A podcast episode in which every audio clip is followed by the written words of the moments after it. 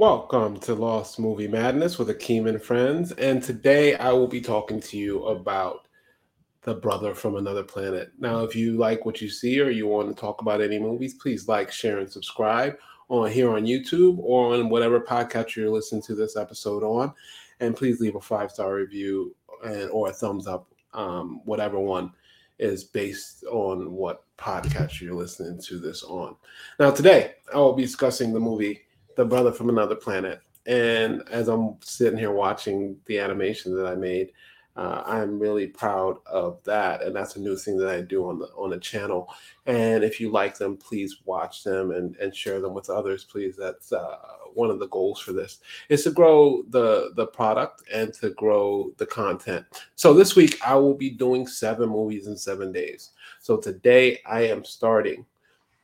Uh, May 17th, I am starting with The Brother from Another Planet. And the reason why I picked this movie it is the first movie that I remember ever seeing. Uh, I went to the movie theater with my mother, um, Teresa. Hi, mom. And apparently, my sister, I don't remember her being there, but my sister was omnipresent in my life at that point.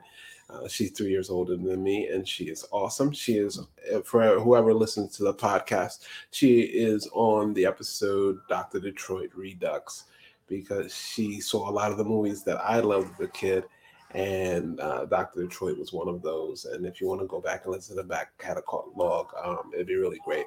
Also, I plan on uploading that to the YouTube page.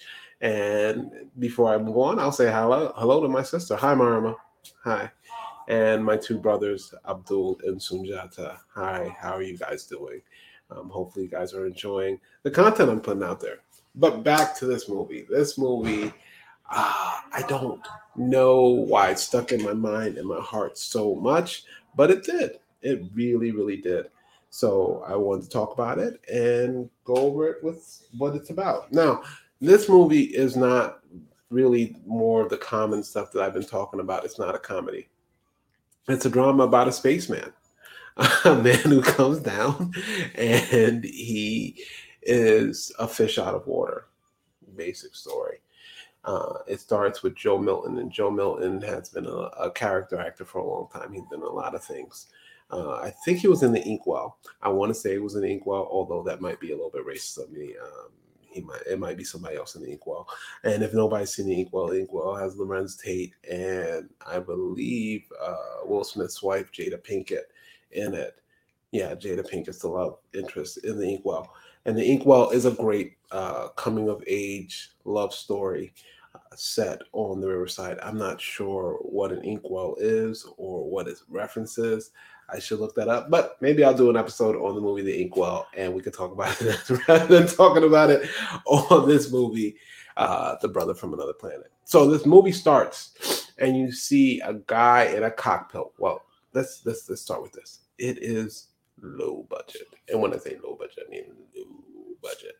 Uh, they didn't spend a lot of money on this thing. So you see a tight shot of a guy, and it looks like he's in a cockpit, and uh, he's got a helmet on, and he's sort of crash landing, and you're like, "What's that about?" And then you see Joe um, Joe Morton. I hope it's not Joe millen It might be Joe Morton. Uh, Joe Morton. He is walking down the street. It is Joe Morton is walking down the street and he's got this sort of velour shirt on that's supposed to be a replica of a uniform. And he, uh, uh, not a uniform, but a spacesuit It's shiny. Um, but you can tell that it's, you know, not very expensive. And then you see his leg is cut off. And then you see him put his hands down there and heal it. Now, he hasn't made a sound. And Joe Morton does not make a sound in this movie. He does not talk. He does not uh, engage really. He will make hand motions, but that's about it. He will not actually talk to anybody. And so he stumbles into this bar. That's the gentleman in the bar um, in Harlem. And he's there and he can't talk and the usuals are there and they're talking to him and he's not responding and they think well maybe he needs some help and there's a bit of community here because he they feel like he's one of them so they try to help him, and they send him to this lady, and it's a white lady who um, has a mixed race child. Um, I'm very familiar with that. My daughter is mixed race, so and she's from Alabama, and she her man has left her. So she talks about that for about 10 minutes and how she loves her baby and how she takes care of her boyfriend, her absconded boyfriend's uh, mother as well. And they have a little family. And it's just, it's a really, the lady talks an awful lot. Caroline Aaron, who plays Randy Sue Carter, and she's been in a billion different things. I'm just looking her up. She's been in Primary Colors and Crimes of the Misdemeanors, Sleepless in Seattle, Edward Scissorhands, Big Night, 21 Jump Street, new 21 Jump Street, and 21, 22 Jump Street. She's been in all of those films. So she talks and she talks and she talks. And I've never found people who were silent particularly soothing, but these people don't seem to mind. Um, she talks to him and she tells him about her life and how she's from the South and how she has a man and he's run off with some other girl and how she can't take her son back to the South because he's mixed race. And race plays a big part in this film. Uh, the 80s, we think race is a problem now, and you don't think of the 80s as a problem at the time, but there was still separation. There still is separation between blacks and whites in this country, but back then it was a bit starker. And even though Jim Crow had ended, we were still self segregating, which was a term that I learned from Key and Peele. They did a skit about two gay boxers. And I won't go into the skit because there's some pro it's very problematic. But the the one part, the one guy is talking about self-segregating and the American people are well known for doing that without having any laws, just doing it um, naturally and because they feel more of an affinity to people of their own color and people who look like them, which is a sad state of affairs. And we still deal with that today, but in the 80s was well, it was well um. And so, like later on in the film, two gentlemen stumble into the bar because he frequents the bar. Uh, he stum- they stumble into the bar and they are they're just in town for a meeting and they get lost and they end up in Harlem and they're scared to death. Two white gentlemen. They're scared to death of being in Harlem, which having grown up in Harlem, especially at this time, I I I do not find Harlem particularly scary. But then again, I'm an African American man, so and that's my home. So I don't know why I would find it scary, but I have to put myself in someone else's shoes. And they're very uncomfortable. They come in the bar and they, they start drinking and they start talking to him. And they talk to him as they get drunk. And nobody seems to notice uh, that he is not responding really. He's making face movements and he's doing all sorts of things, but he's not responding verbally, which again if you're if I'm talking to you, you're not responding verbally and you're making head notions. I got to find out what's going on. So they end up leaving, and he goes on these several adventures, and he gets stabbed. He's able to heal things, so he gets a job as a handyman. He works off and on. He stays with the the white lady, and he stays with her off and on. But he's he's a vagabond. He moves about, and he ends up fixing video game systems and some of the effects in this thing are great because you can tell they're working with a shoestring, but it's it, it's pleasing. It's interesting to watch um, what effects look like, and this girl's playing like the Space Invaders type of game, and it is as uh, dot matrixy as it gets. It is Atari, the first Atari level, you know, video game. Like it is not interesting at all. but the girl's like, this is amazing. He does something because it's malfunction. She's like, this is amazing. This is the greatest thing ever.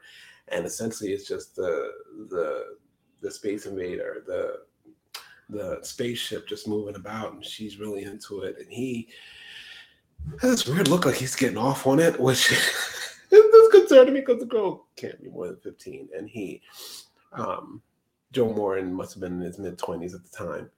And it just is a little weird. But uh, everybody, the Latin, the Latin gentleman, uh, are very stereotypical about blacks, and they're very typical. And I believe the man who owns the uh, the arcade is uh, is a white gentleman. I'm not sure if he's Jewish or not, but he's portraying he's acting like a stereotypical typical Jewish person might act in that situation, which again is a bit offensive, but they're playing with big, broad stereotypes.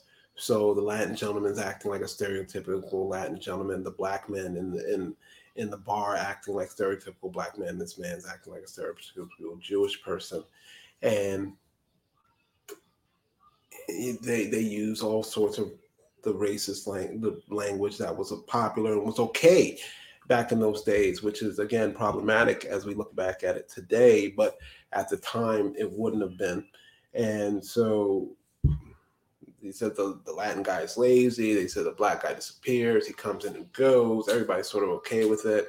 In the bar, the one um, guy, the one black guy is a conspiracy theorist, and one guy is a drunk who doesn't work. And they're all just trying to make it through in this world, and they all have these slants that are very, very, very uh, put forward. You can tell where they believe and what they what they think about this and that. So it gives you a window into a time period in our country where race relations had settled a bit, but were still very contentious there's another subplot where he goes into the apartment building where um, the young guys live, and the the girls, for lack of a better word, mother-in-law had said, "Oh, I hope the young boys are okay." And the white lady says, "Those those aren't boys; they're junkies."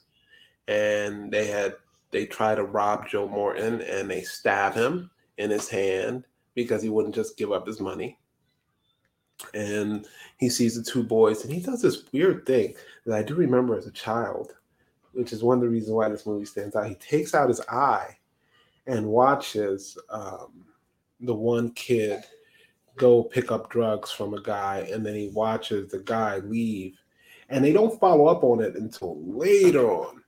Um, he follows that drug dealer to, and you don't see this, but he follows the drug dealer to. Uh, to where he gets the drugs from, which is an office building.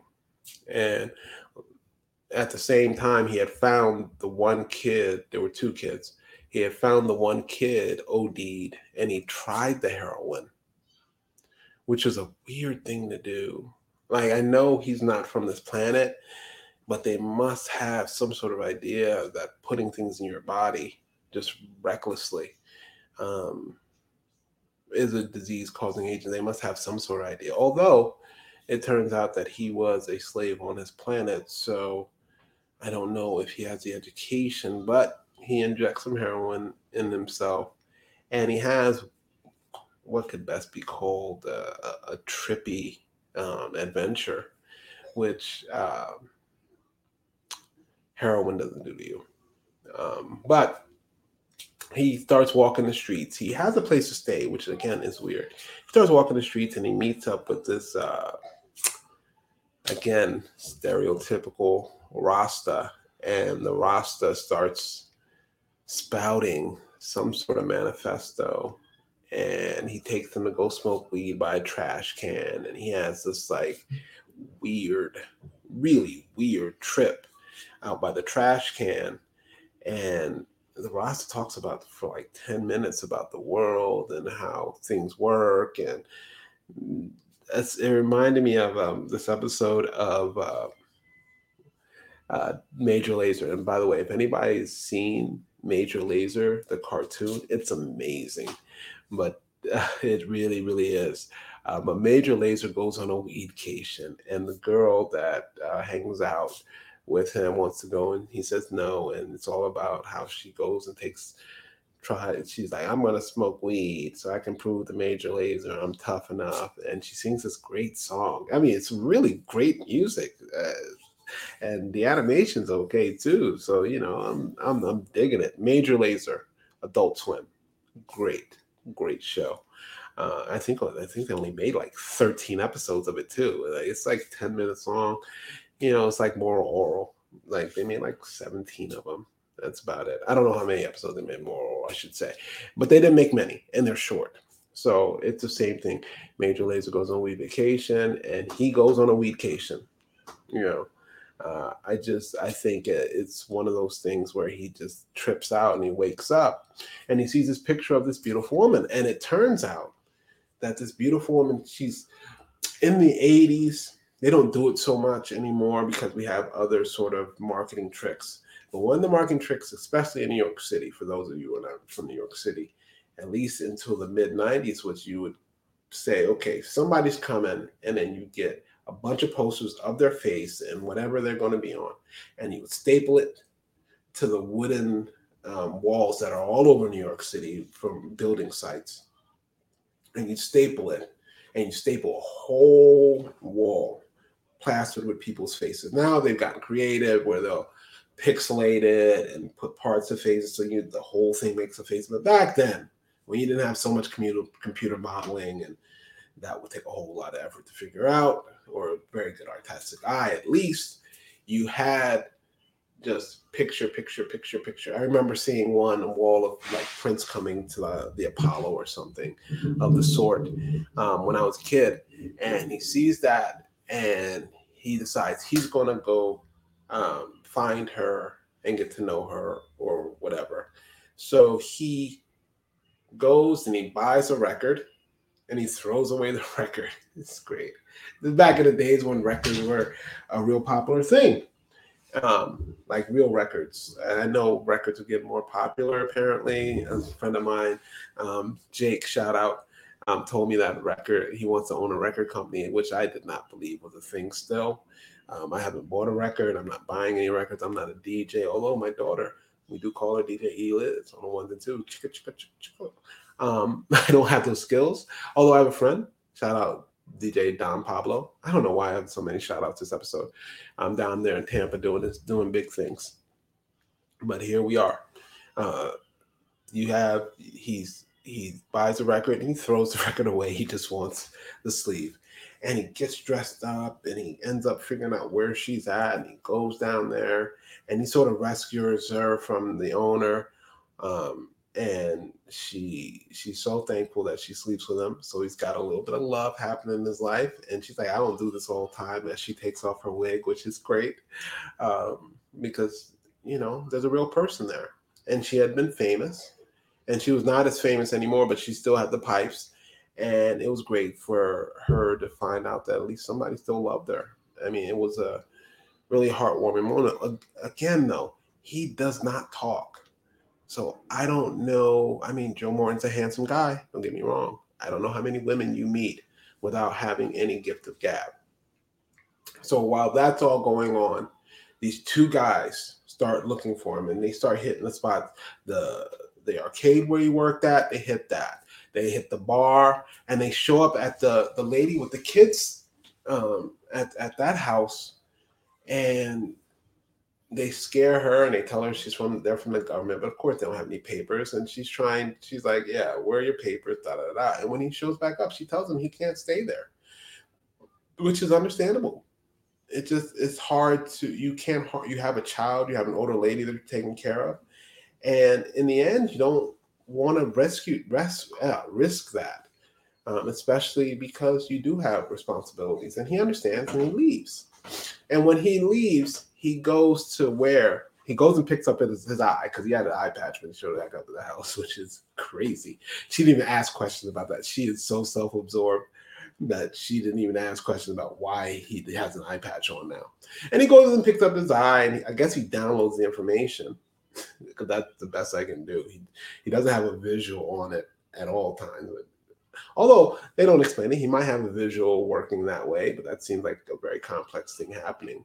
Um, especially how would you download that information, or maybe he downloads it. But anyway, he ends up at the office of the gentleman who's supplying all the drugs to the area, and he comes in and the, the secretary tries to shoo him away, but he, he doesn't take no for an answer. And he comes back up at night when the guy's sitting in his office making deals. And he says, he doesn't say anything. I'm sorry. He does not say anything. And he never says anything. and he essentially downloads the images of the dead boy who OD'd and what's happening on the streets because of this guy's drugs now. Of course, he's a Mr. Big white guy uh, in an office, you know, divorced from whatever is happening out there. And so he shows him all that. And then he shows, and the guy offers him drugs, offers him money, offers him a piece of the action. He turns it down. And you don't see him kill the guy, but essentially you see him force him to OD on heroin. And he walks out, which uh, I don't know. I don't know. Uh, it's a very slanted view of how drugs come into our community, but there is somebody out there um, who has access to them and who allows them to go through. I don't know if there's a, I don't think there's a Mr. Big up in any office or anything like that. That's not really how business is done. But there are major drug dealers, but you're not getting to them. Spaceman or not, you're not getting to them. And he doesn't have any special powers other than he can heal stuff. So at that point, when he comes down, he is caught by the two men who have been chasing him, and he has a port in his side, and they put this controller device uh, on the port, and that forced him to do whatever they want him to do, and it's analog.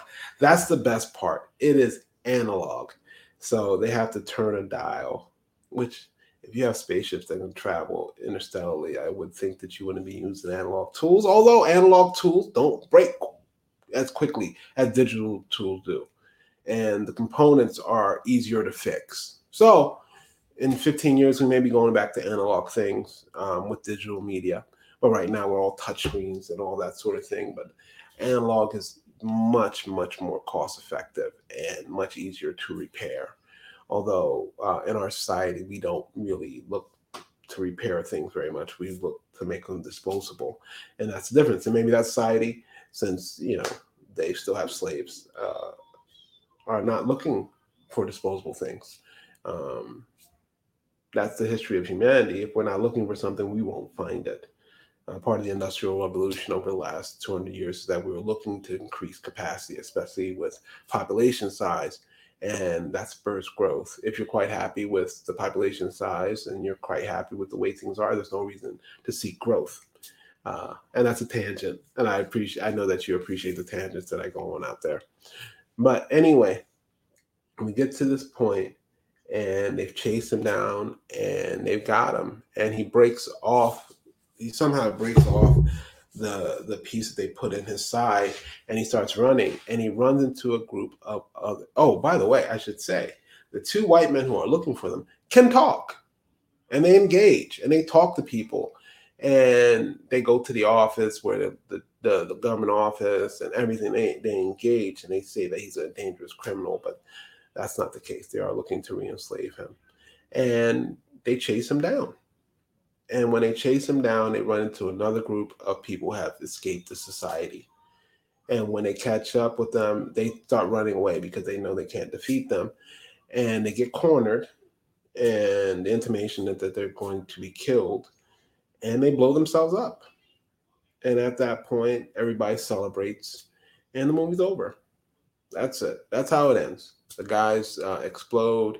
And these are people who had already been on this planet and they had they had already integrated into the world. None of them can speak, but they had already integrated into Harlem society. And what it really is, is an allegory for the Underground Railroad. Um, they've gotten to Canada or the North, and some of these uh, bounty hunters had come after them, and they had gotten gotten chased off. Sadly enough, uh, during the Underground Railroad days, a lot of people did get dragged back to the South. That's why you had to make it up to Canada. Much more difficult to ex- be extradited, especially after the reform to the 1850s. Much, much more difficult um, to get a escaped slave back um, from Canada than from New York or Massachusetts or wherever the Underground Railroad had let people out. Um, that's a sad part of our history but it is part of our history as a nation. And it's important to remember that um, when you deal with racial relations in this country, it is a very difficult subject. It's difficult for all of us. It's difficult for blacks, difficult for whites, because none of us live in those times. But we can try to make this world better, especially because I have a mixed race daughter and she is half white and half black, and that's important that she loves and respects both parts. Uh, I'm a little, a little bit, a little bit more um, uh, diverse because my family comes straight from Africa so there's a little bit of more complication there, but I want her to love all parts of herself. And we should all love each other. That's a great thing about America is that we do make mistakes, but we can grow and learn from them. So that's the movie. That's it. The Brother from Another Planet. The hallmarks for me as a child, and the reason why I loved it, and I think I remember it, is he had three toes. That's one of the things that made him sit out. He had three toes, sort of like a lizard or um, the claw of Big Bird, but brown and human skin. Um, that that really stuck him out of everything. And he took out his eye. Those two things stuck in my mind so much that I remember that movie since 1983. So in 1984, excuse me, in 1984, I was five years old. I am 43, so 38 years. I hadn't seen that movie, but I watched it again last week and I really, really enjoyed it. Now, uh, that's it. We're, that's it. We've done talking about the brother from another planet. Now, I will give you. Um, we'll talk about a couple things. We'll talk about the acting. I think Joe Morton does a great job. I think he is quiet and silent, and there's a strength there that you can read in the eyes and the facial expression. He emotes uh, he overacts a bit sometimes, but he emotes, and I think that it comes across to the to the uh, the viewer when they're watching it. Now we'll talk about the story. The story again is a simple story. It's about escaping escaping um, to freedom and trying to keep that freedom because freedom ain't free. So I think it's a very simple story. I think it works. The pacing of the movie, it hits the dots. I think it's a bit all over the place, and I think that you don't need so many subplots. Also, that the subplots are so disjointed that they really don't fit in the same movie. Although they they work, but it's almost episodic. So how do they fit together? And they really don't. They're like three different movies in together. I'm not sure that the drug subplot wasn't absolutely necessary, but it was included, and I didn't make that decision. So whoever directed or wrote it thought, hey, we need to talk about the drug problem in our youth, which it was bad in the 80s, it's just as bad now. So I, I, I hate to say that it was unnecessary, but just I, I don't know if it was. Uh, the the cinematography, it's shot okay. It ain't great. It ain't. And like it's it's shot on a low budget, and they didn't really pay that much attention to the visuals that much. I mean, the visuals of her singing in the nightclub, the visuals of the the the wall they're vivid. Everything else is really sort of just grainy and poorly shot. I would give it a no on the cinematography. For entertainment value i think it was very entertaining because you're not really sure where the movie's going to go. You have no idea. You don't really half the time i didn't understand what was going on in the movie but you know that is what it is it's a, it's it's an entertaining movie not the best movie, not the worst movie. You can sit down and watch it. It might stay with you like it did stay with me. I don't know, but it stayed with me. So that's the best that I can do. Now, it was rated a 6.8 on IMDb because a friend of mine said they like to know what the ratings are. I don't know. I watch movies for myself, so I don't uh, care how people rate it. But it's rated 6.8 on IMDb and it's got an 89% on Rotten Tomatoes, which I think is pretty good and Metacritic gives it a 70%. So it's a it's a worthwhile movie. It's got a message. It's there's nothing crazy in it. There's nothing that you really can sit down with your children with and watch the movie. And that's it. Uh, if you like what you heard or like what you saw, please like, share, and subscribe, and leave a five star review on whatever podcast you're listening to this, and a thumbs up on YouTube. And if you want to get in contact with me, please hit me up at lostmoviemadness at gmail.com. Again, that's lostmoviemadness at gmail.com. You can also find me on Twitter at lostmoviemadness, hashtag watch if you want. And as I say with all my movies, uh, I enjoy watching film. If you want to talk about a film, please contact me. I would love to talk to you about any movie. And if you watch these movies after I talk about them, please don't blame me. Know, don't blame me. Watch if you want. Don't blame me if you do. Thank you so much, and you have a great day.